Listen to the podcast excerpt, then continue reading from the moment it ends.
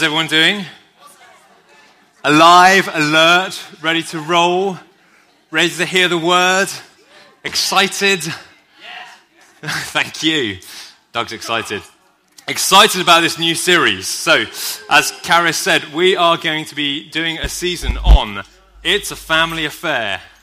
Now, I have heard a number of people start the tune that goes with that, and I am thinking about a swear jar for that tune, because it's going on a lot in our household. But it is a family affair. So for the next 5 or 6 weeks, we're going to be looking at the life of a distant relative of us all, Abraham from the Bible. And I don't know if you've ever had that experience in life where, kind of as you're growing up maybe, people have said about you that you look like someone else in your family. It's very easy for me. I've got a twin brother, so obviously growing up I looked a lot like my twin brother. Strangely, my twin brother looked much more like our grandfather. He was always the one who looked like my mum's dad. When he was, maybe just a few years ago, thick black glasses kind of came back into fashion, and my twin brother went and bought these thick black glasses. And there was kind of a throwback to an earlier time, and he went to my mum's house one time, and she had this kind of weird double take experience, because as he came through the door, he looked so like her dad, because he used to have these thick black glasses, and her earliest memory of her dad would have been about the same age that we are, me and my twin, obviously the same age that we are now. So she had this strange moment of sort of opening the door and having to do this double take of, who's this guy, you know, oh, it's my son. Really strange moment for her. And my brother very sweetly thereafter stopped wearing those glasses around her, just because it was a sort of a strange experience for her. But I'm sure you've all had that similar experience of looking like somebody else in your family, you know, whether it's having the same eyes or the same nose or the same ears or the same sense of humor, or, you know, you walk just like your uncle whatever, or you kind of play football like so-and-so, or, oh, you've got a great voice just like auntie whatever. No one said that about me, but, you know, people might have said about you, you've got a great voice, or whatever it might be, that kind of family likeness. So I wondered if you wanted to see a picture of some of my family likenesses. Would you like to see a picture of a family likeness that's going on with me? Yeah, okay, so let's just see. Yes, like father, like son. So the other day I was coming to the end of a tube of toothpaste, as you do, and I don't know if you're like this at all. You get towards the end and there's that feeling that there's always a little bit more toothpaste left in the tube. You guys know that, right? And you get into it, and Karis gives me such a hard time about this. She's like, are you ready to open a new tube? I'm like, well, no, let's not rush into this one. Let's just a little bit more here. Squeeze the last bit out. And brushing your teeth at bedtime starts to take longer and longer, because you're trying to, like, get the toothpaste out. And I'm not that bad, but I had this moment the other day where I thought, hey, you know what I'm going to do? Maybe my dad's onto something. So on the left is my dad's toothpaste. You can tell he buys the posh brand. And he squeezes it up, and he puts a little, you know, food sealer clip on it to keep it going and keep it all neat and smooth. And I was just getting there, and I thought, hey, you know what? It amused me, right? I'm not really this much of a geek. And I thought, hey, maybe Dad's onto something. So I clipped it, and I took a photo and sent it around to my brothers and just said, hey, you know, chip off the old block and all of this. Because we all, as you do, three boys growing up, we all give each other a hard time about who is becoming most like Dad the soonest, right? So I'm like, hey, hands up on this one, it's me. So there you go, that's the Doherty way of doing things. But Abraham is a great role model for us all, because he is, the Bible says, he is the father of everyone who believes, of everyone who has faith, everyone who believes in God to put us right with him, who believes in Jesus. Abraham's a father for each one of us. So all of us in some measure should carry a family likeness. And as we go on through this series about Abraham, we'll see so many things in the life of Abraham that are just awesome, that we want to be like. You know, sometimes when somebody says there's a family likeness, you're like, ah, oh, that's cool. You know, I've always admired that about so-and-so. You're like, ah, oh, I want to grow up to be like Dad. And sometimes when someone says, oh, you've got your dad's sense of humor, you're like, oh, not that family likeness. You know, I could have done with any family likeness but that one.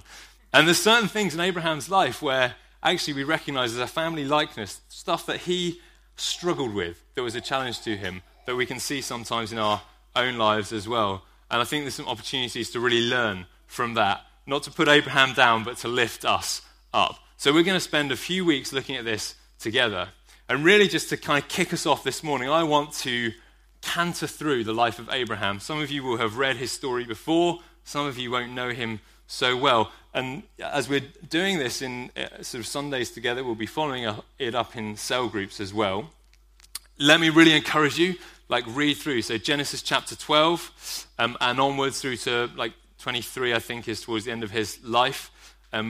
Read that yourself. Some great stories and examples in there. Great content. And so I just want to kind of canter through the first few years of his life and his story that we get recorded in the Bible, so from Genesis chapter 12 onwards. And we're going to try and do it a bit different. We're going to do Abraham in numbers. Some of you guys know I work in a bank, and I like a good number. I like a good... When Leo was learning to count, he used to say to me sometimes, "Hey, Dad, what's your favourite number?" And I'd be like, "Oh, I don't know." But we're going to do Abraham in numbers, okay? So the first number that I want to introduce you to in the life of Abraham in numbers is the number 75.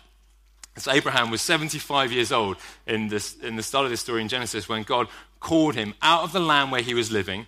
And at the age of 75, he went off on this adventure with God. He left. He took his wife, Sarai, and he took his nephew, Lot. He took their possessions, and he traveled away from the land where he had been living, where he'd been living with his family, his whole household. God called him out of there and said, "Hey, come on an adventure with me." And so Abraham traveled at the age of 75. And so there's a great example there just to kick off, you know, hey, most of us are under 75. And so it's never too late to have an adventure in God. Some people might have said, "Oh, at the age of 75, you know, that's when you should settle down and, you know, chill and enjoy your retirement stuff." Abraham's like, "Hey, 75, I'm just getting going. Let's go on this adventure in God." So off he goes, and he goes to a land that God's going to show him. But as he goes there, he faces various obstacles and kind of challenges along the way. And the next number is a half, because Abraham gets into some difficulty when he tells a half-truth. As he travels, he ends up in the land of Egypt to avoid a famine. And his wife, Sarah, she became known, is very beautiful. And Abraham is worried. He thinks that the Egyptians are going to kill him so that Sarah's free to remarry, and then they'll force her into a marriage with one of the local guys. So he says, "Hey, when we get to Egypt, will you pretend that you're my sister? And then because everyone will think we're brother and sister, they'll treat me really well, and they'll treat you well, and we won't be in danger in that land." Now, in fact, we learn later in the Bible, they are half-brother or half-sister, depending on how you interpret a particular word, but they are blood relatives, and so it's sort of a half-truth, and so he ends up telling this half-truth, half-lie story to the guys in Egypt, and it gets him into a bit of a mess. God bails him out of that one and takes him back into the land of Israel, where he settles for a period. He goes back to Israel with Lot, his nephew, Sarah, his wife, and at that point, the Bible says he becomes really wealthy. That comes to number 2, because Abraham and Lot both go back to the land. 2 men living together in the land, wealthy, multiplying in livestock, silver, and gold, the Bible says. And so much is the kind of their estate and their possessions and their flocks and their herds that the shepherds who are looking after their flocks start to quarrel and clash into each other and fight over how much land each kind of flock needs, and, "Hey, this is my patch, hey, this is my turf," and they fall into this conflict. 2 men, 1 land. So Abraham says to Lot, "Hey, let's divide the land between us." And this is just a great insight into what Abraham was like, his character. He said, "Lot, you choose." They go up to this mountain, they look out over the land, and they say, "Lot, you choose. You pick whichever side of the land you want to go on, and you can have that choice." Of course, Abraham must have known how that would go. Lot's going to pick the area that looks all fertile and lush and beautiful, and it leaves Uncle Abraham with the area that doesn't look so good. But they separate. The 2 men go their separate ways for a period. But we're not done, because the next pair of numbers is 4 verses 5. And the next story we come across is where 5 kings from the area where Lot settles, and if you imagine a map of the Middle East and where Israel is, on the left-hand side, 5 kings from that area rebel against the military superpowers of the day, 4 kings who had an alliance from the other side of the map. And they go out and they fight them. 5 kings against 4 go out to fight. And on the one hand, you would think that the 5 kings are going to have the victory here, but the 4 kings come from bigger territories with bigger armies, and they win. They win through. Now, unfortunately, if you were listening a minute ago, you'd have heard me say that the 5 kings came from the area where Lot was living. So his territory is on the losing side, and it doesn't go so well for him. He gets carried off, presumably as a slave, to be with those four kings going back across to the other side of their territory. And he's carried off. But word of this reaches Abraham. Now, on the one hand, Abraham has said, right, we'll divide the land, they go their separate ways, Lot's got the nicer territory, Abraham's settled in a territory that's maybe not so nice. You could potentially forgive Abraham for kind of going, well, he chose his area, didn't go so well for him, but, you know, that was his choice, and these things happen, and I'm just going to stay here and farm and settle and do my thing over here. But that's just not how Abraham rolls. That is not what he's like. He says, saddle up. So he calls his trained men, 318 men from his household, and says, we're going to go and we're going to rescue Lot and his possessions. We're going to ride out and get this guy back and bring him back to where he should be. So they travel. It's something like more than 200 miles that he travels until he catches up with the guys who had taken Lot. So, you know, it's from here to Oxford or something like that, on camel or horseback or foot or whatever it was. So a number of days of journeying at pace to catch up with where they got to. But he chases and pursues his nephew, his nearest living blood relative, to say, hey, I'm going to rescue you back. I'm not going to let you be carried off as a slave into another territory. 4 Kings 5. But Abraham's not happy to let it go at that. And do you know what? He catches up with those 4 kings who were victorious. 4 kings beat off 5 kings, but they couldn't beat Abraham. Abraham gives them a pasting. Gives them a right good kicking.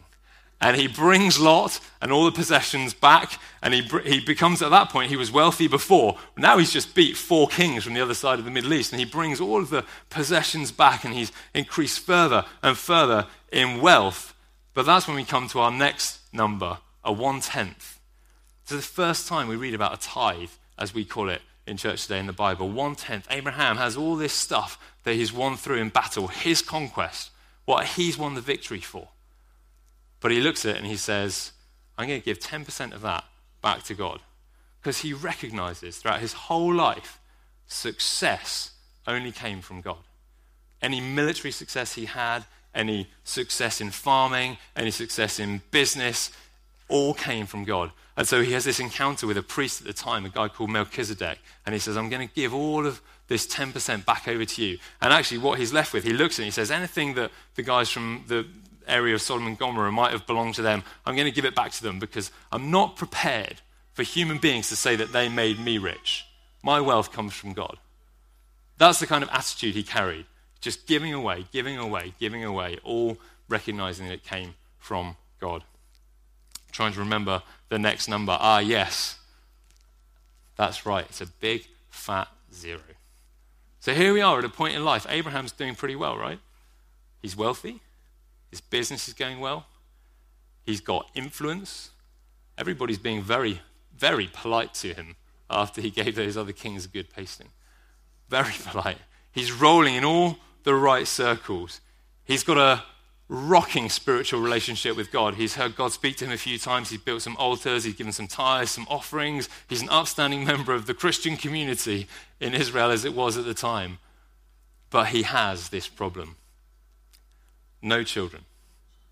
And he takes it before God. And we're going to come back to this in a bit and really draw some more from this story. But he prays out to God. He says, God, what is the point of all of this? I've got no children to pass my estate onto.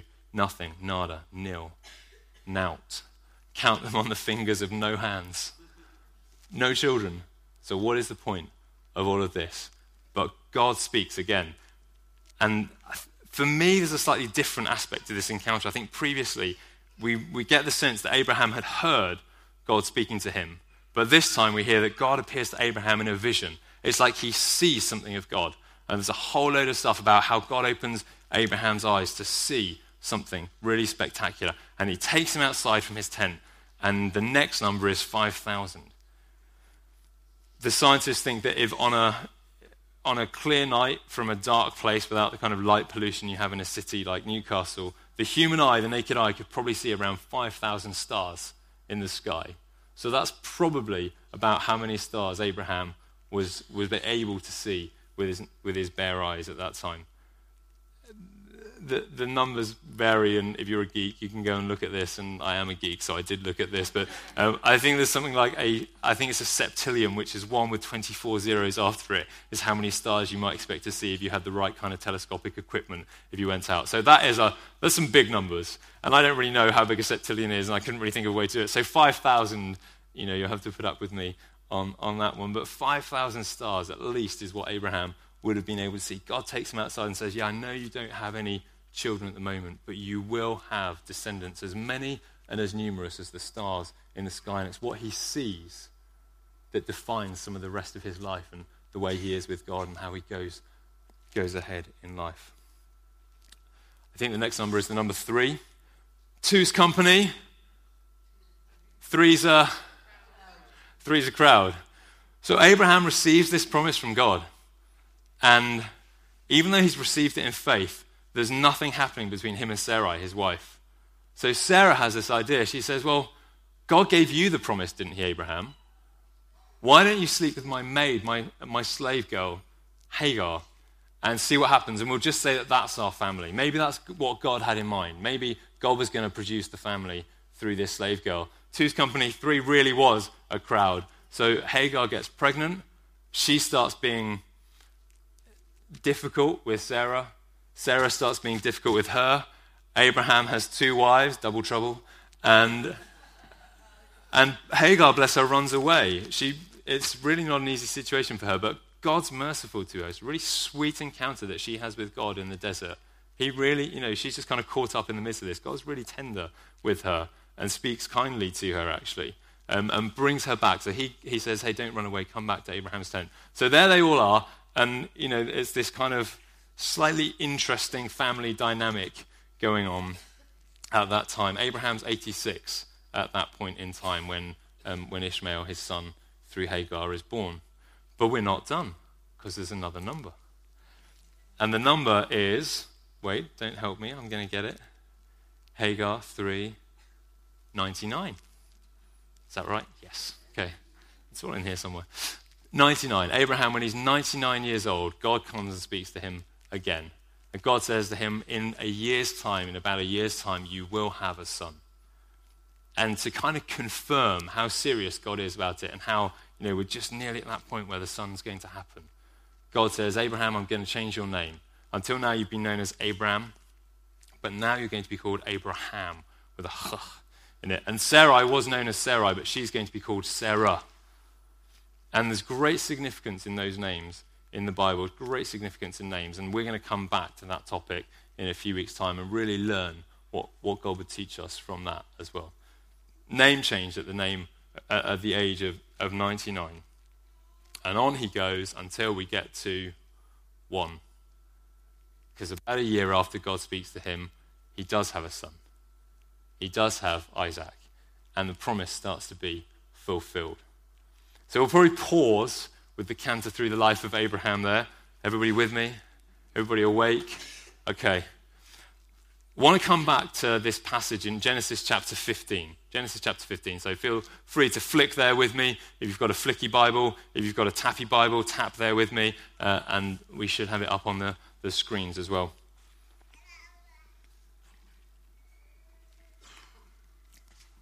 Abraham impresses me with these 2 characteristics of his focus, his perspective, his attitude and his thinking. Last few weeks, Pastor Clive's been talking a lot about thinking, what goes on up here.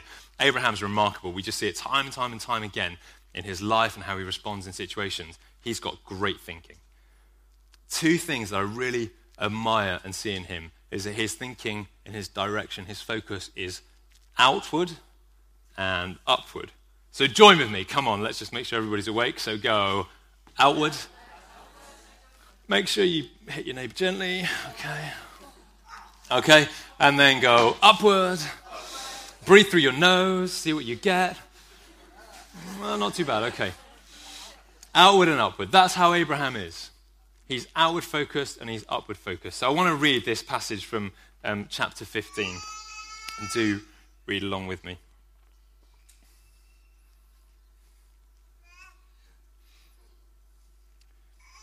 After this, the word of the Lord came to Abraham in a vision. Don't be afraid, Abraham. I am your shield, your very great reward. But Abraham said, Sovereign Lord, what can you give me since I remain childless? And the one who will inherit my estate is Eliezer of Damascus. And Abraham said, You've given me no children, so a servant in my household will be my heir. Then the word of the Lord came to him. This man won't be your heir, but a son who is your own flesh and blood will be your heir. Then God took him outside and said, Look up at the sky, count the stars, if indeed you can count them. And then he said to him, So shall your offspring be. Abraham believed the Lord, and he credited it to him as righteousness. Hey, let's pray. We haven't prayed yet. I'd love to just ask God to come. Father, I pray right now that you will come by your presence, by your Holy Spirit, and illuminate these scriptures to us. Speak life to us this morning. Speak outward focus to us this morning. Speak upward focus to us this morning. Help us. Help us draw life from this. Amen. Amen. So I paused on this earlier and I said, this is where Abraham is in life. In Genesis chapter 15, we've read that he is very wealthy. He's become wealthy in livestock. He's become wealthy in silver and gold. He's doing great. He's just in Genesis 14 is when he went out to war and he fought off these other kings. He gave the tithe. Everything's going great in his wealth, in his spiritual life. He's got this incredible connection with God in the Spirit. And yet, as he's praying out about it, he says, But God, what is the point of all of this? What is the point of me having this estate? It's an incredible word, this estate, this legacy, this all this stuff that I see in front of me, because I don't have a son from my own body. And the one who's going to inherit it is Eliezer of Damascus. He doesn't look like me. There's no family like him. He's a good guy, God, but he's not my guy. He's a good man, but he's not my man. He's a good-looking guy, but he doesn't look like me. God, what is the point of this if I don't have a son from my own body to pass all of this on to? And one of the first things that really struck me in that was just a provocation about what does that look like in the prayer life of the church? That's the prayer life and the prayers in the heart of Abraham as he comes before God. God, forget about this estate that I've got, all this stuff around me. God, what about passing it on? I just wonder what that looks like in the prayers of the church today. Is that how we come to God? Often we come to God and we're like, God, will you help me build my estate? God, will you help me build wealth in livestock and cattle? God, will you grow my silver and gold? God, will you build my career? God, will you help me today? God, will you help me feel peace today? God, will you help me not feel stressed today? Isn't that the echo of the prayers of the church sometimes? But if Abraham was living here right now, I'm sure he'd be praying like this, God, who am I going to give my wealth away to today? Who am I going to give peace to today? God, help me see the person who needs lifting up today. Help me see whose career it is that needs encouragement. Help me see who it is that needs help in their studies or, shaping in their work. Isn't that how Abraham would have gone before God and prayed? Because he knew he wasn't looking in at his estate, what he could gather, what he could get in to himself. He was looking outward at what he could give away to others. A few weeks ago, Pastor Clive was sharing this story of his own dad, Charles Harding, who is the grandfather of my wife and the great-grandfather of my own children. At the age of 22, Charles Harding was called to serve in World War II, and he fought. He was a commando at Dunkirk, and he was put in actually behind the British troops, between the evacuating Allied troops and the oncoming Axis armies. And his job was to hold the line with the other guys in his troop or platoon or whatever they would have had. But his job was to hold the line. At the age of 22, that was the situation he was put into. I was listening to this and I was thinking, what a legacy. What a legacy. At the age of 22, I was thinking, what was I doing at the age of 22? Some years ago now, I look back and I think, colour me spoiled. I didn't have a clue.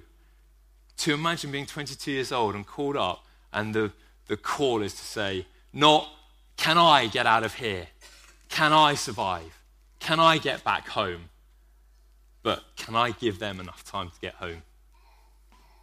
Can I buy them a few more hours to get out of... I mean, 22 years old. What a legacy. And I heard that and I thought, God, that I could rise up in this generation and be the same kind of spirit and attitude.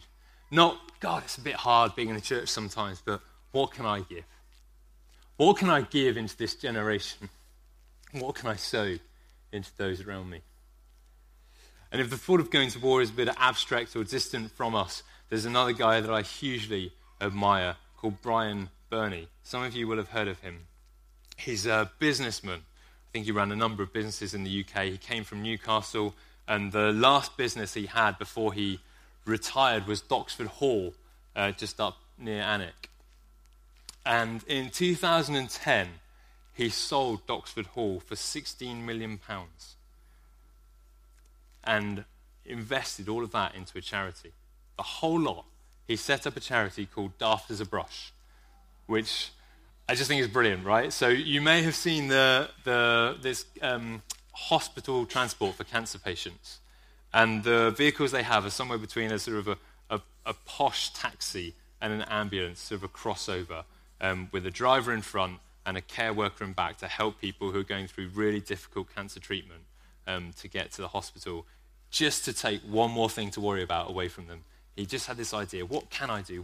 I'm not a doctor, I'm not a medic, I can't, there's other people working on cures for cancer, what can I do in this region? So he ploughed all of whatever, £16 million back into that charity to create a way. And he moved, you can just see, he moved from Doxford Hall, lovely stately home, into a terraced house in Morpeth. Now Morpeth's nice. You know, I like Morpeth as much as the next guy. But that is quite a change of address. He's not a Christian. He's probably what you would call a God-fearer. He believes in God, believes he's going to meet with the Lord and give an account for his life. But I don't think he would say that he was trusting in Jesus for his salvation. But that's what was in him. I've made my money. Most people give it away when they die, right? From that kind of, if you've made a fortune, that's maybe the normal way of doing things. He's quite a long way from death. He's a very energetic individual. One of the guys I work with is a trustee in the charity. That's how I've kind of come across his story. Ferocious work ethic. And, this is his quote. My accountant thinks I'm mad. But as my mother said, you can only sleep in one bed at a time and only drive one car, and other people are in terrible need. Now there is a guy who carries the spirit of Abraham. Not what can I get, but God, what can I give? It's an incredible, incredible story. He's just a really practical, honest, hardworking guy. He says, the name Daft as a Brush was my idea. His wife doesn't like it particularly. And he said, all of those other names for charities, they're all so dreary and cancerish. I wanted something a bit more cheerful. So I hadn't really liked the name until I read that quote, and I thought, well, okay, fair enough. He's onto something with this. What an attitude. Outward, outward, outward. And you may feel, you might never be called up to service in our country. Please God. You might feel that you don't have £16 million to give away. If you do, come see me afterwards and we can have some ideas. You might feel that you don't have that kind of, what do I do with these stories of being prepared to lay down a life or giving away huge sums of money? We've got something better. When we receive the gospel for what it really is, the hope of God for the world, God's plan to change the world from where it is right now into a place where there's faith, love, life, laughter, joy, relationship. God's plan, God's way of doing those things, that is better than £16 million. And we've all got that, and we can all give that away.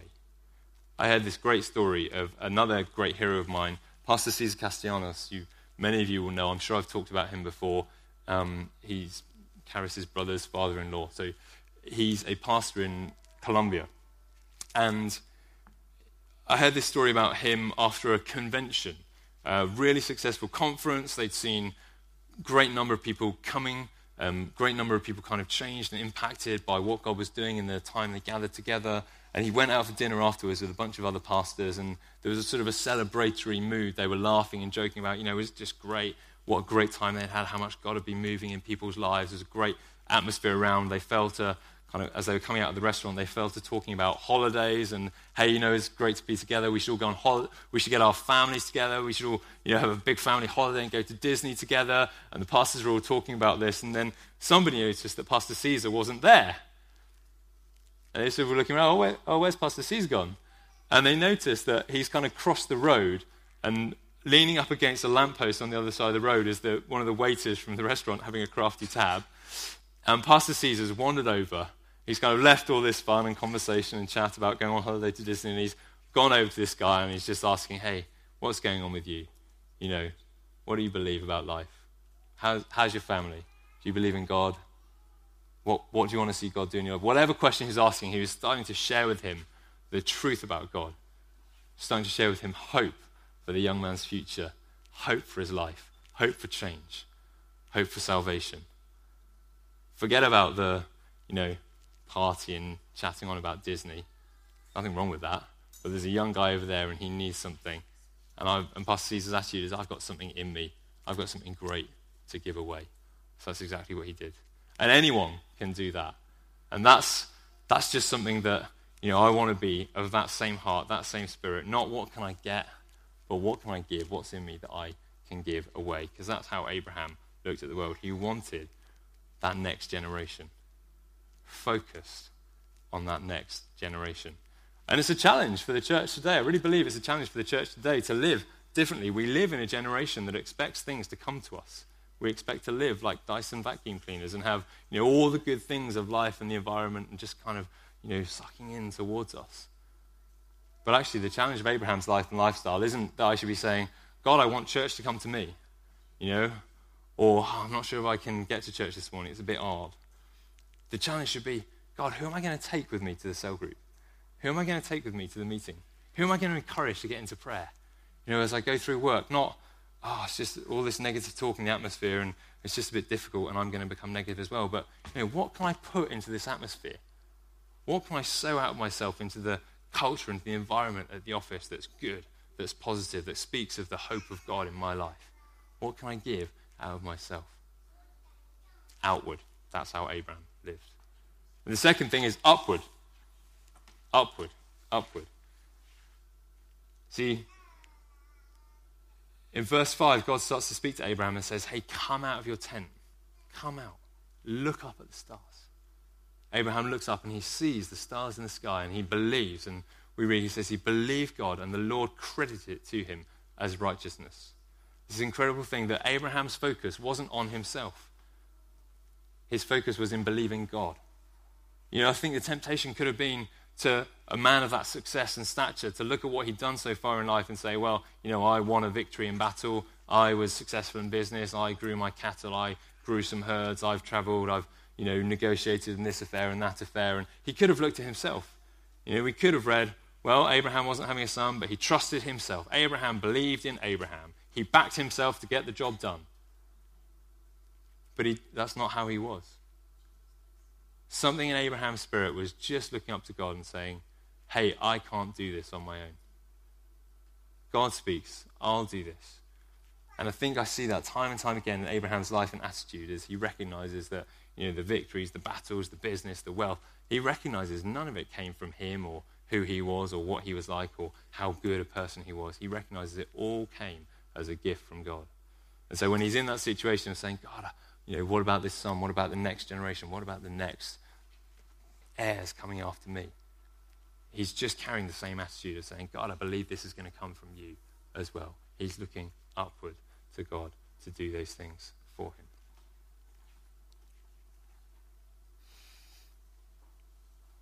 Again, what a profound challenge for the church to be those who see what goes on in the world and see what goes on in our lives, but believe that the only place where we see breakthrough, help, and change from that is coming upward. So two great attitudes from Abraham's life.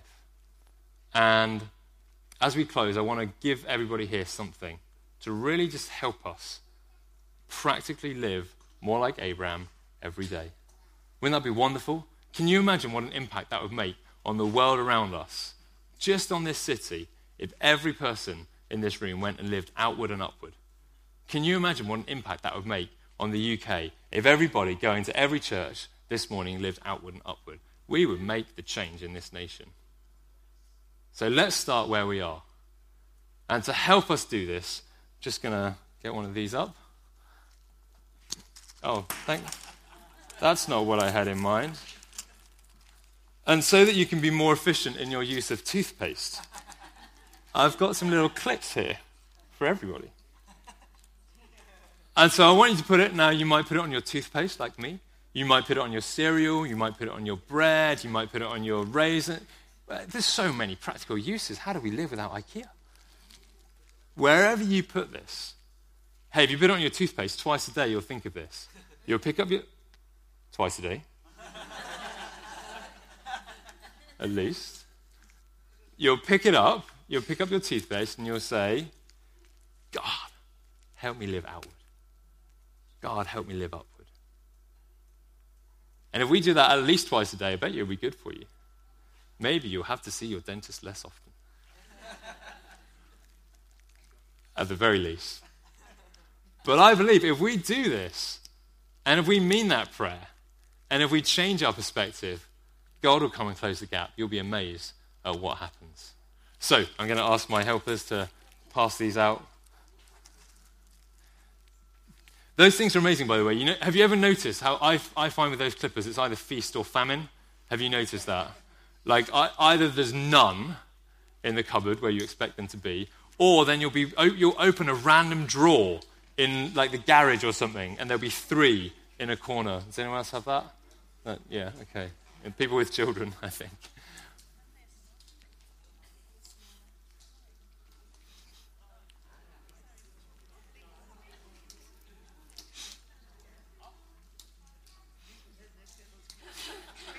Beautiful. Hair clips as well, should you so desire. Yeah. Practical and stylish.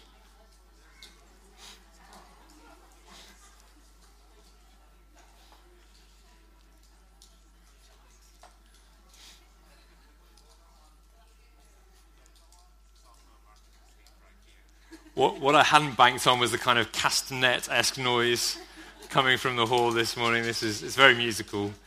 And you'll get us doing something with it next week, I'm sure. All right, I'm sure there'll be spares. You can grab some from Lil and Doug later. So for now, let's pray. Shall we stand?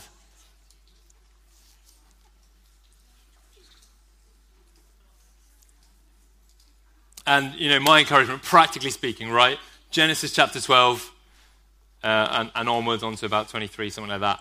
And as you grab your toothpaste or open your bread or cereal, whatever it is, any clicker you come across, make that prayer. God, help me live outwards. God, help me live upward. Father, I thank you for Abraham's life. I thank you for the example he is, for that family likeness we all long to bear, of a great attitude towards you, of living outward, out of ourselves, giving it all away, and upwards, trusting you to do great things in our lives, trusting you as the giver of all things and the giver of all promises. Father, I pray for your church that we will live more and more like Abraham as we go through this time. Amen.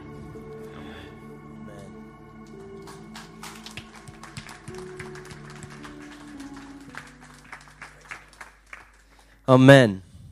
Well, we got 2 in 1 this morning, a great word and a great resource.